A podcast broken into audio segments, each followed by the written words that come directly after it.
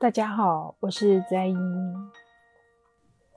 有关于《爱的艺术》这本书啊，因为它能够讲的东西实在是太浩瀚，所以我上次的录音没有办法在十分钟之内把它讲完。今天呢，我还是想要跟大家分享一下，在《爱的艺术》里面我看到的很重要的一个概念。上次我们讲到，在弗洛姆的观念里面，爱的艺术，它其实是一个行动，它不是一个呃点，说哦，今天我跟他爱上了，所以就停在这里，不是，它其实是一个一直不断的行动，也就是你跟你所爱的人，必须要有一个很多很多的互动。可能还会有冲突。好，这本书里面有特别提到冲突。很多人会误认为真爱就不会有冲突啊，错。弗洛姆说不是的。其实爱里面本来就会包含冲突，就是因为有冲突。所谓的冲突是什么呢？它就是为了要避免更大的冲突。这个不知道大家听得懂不懂？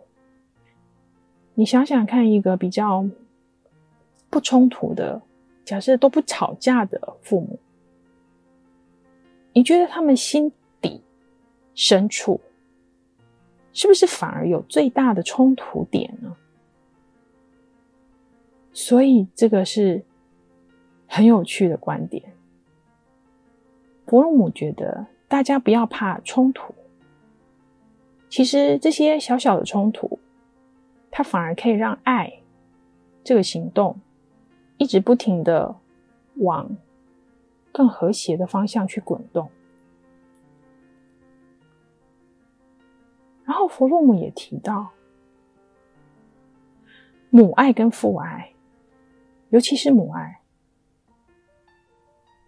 母爱呢，要求呢，很多这个母亲呢，有很多呃，就是照顾孩子的一个责任啊，哦，然后还有就是他提到尊重是非常重要的一点，你必须要认识一个人的本质，尊重他的本质，你才可能真的爱他。如果你不认识他，你没有真正的了解他的本质。你是不可能爱他的。对于一个母亲来说，只有在自己生命中牢牢扎根的女人，才能在小孩和自己分离的过程当中，当一个充满爱的母亲。所有的母亲都会面临到孩子跟自己分离的时刻，不管是去上学。或者是结婚，或者是有各式各样的分离。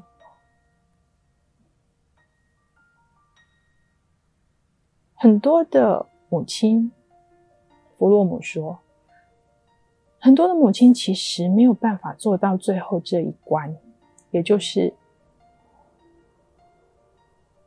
接受孩子跟你分离的爱。所以弗洛姆说，一个充满爱的母亲，要怎么判断她是一个充满爱的母亲呢？就是她愿意忍受跟孩子的分离，而且即使分离之后，仍旧爱着孩子。这真的提醒了很多很多现在对孩子夺命连环扣的母亲，或者是某些在孩子结婚之后还没有办法放手的母亲啊！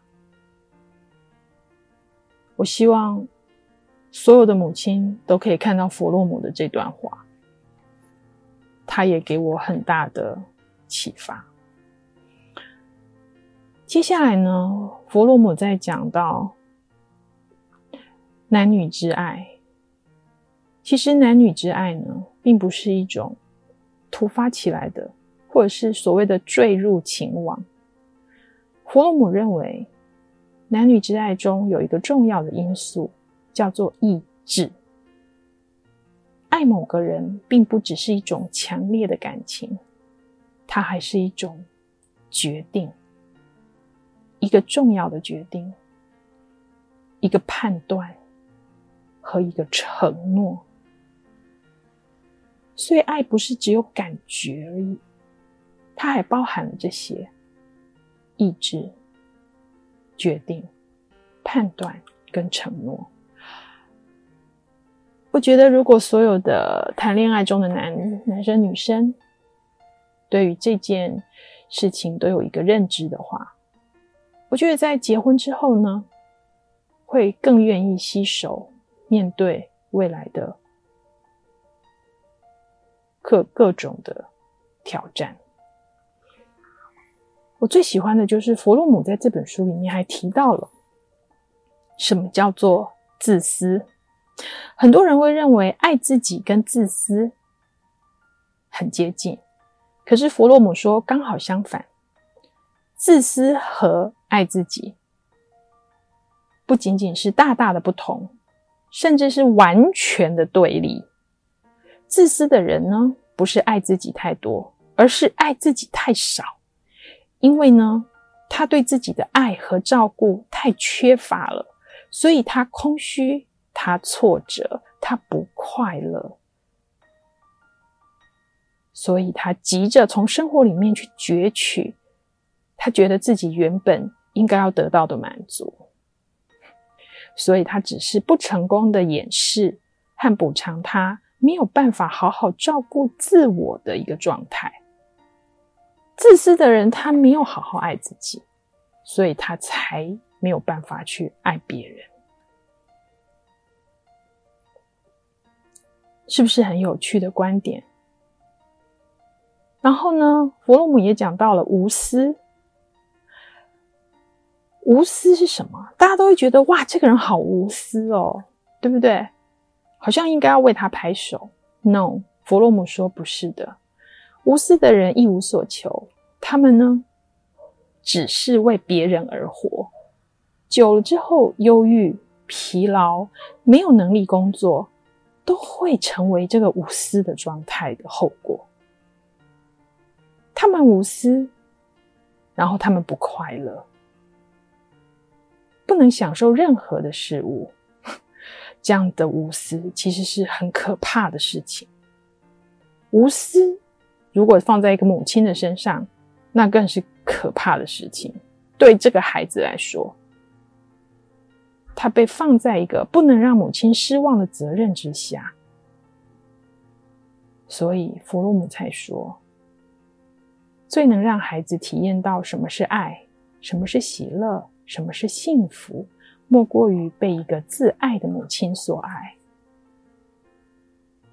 所以，大家都要好好的爱自己，好好的和自己相处。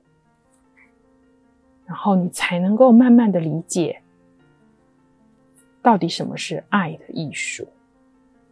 所以这本书《爱的艺术》，弗洛姆所写的，就推荐给大家。谢谢。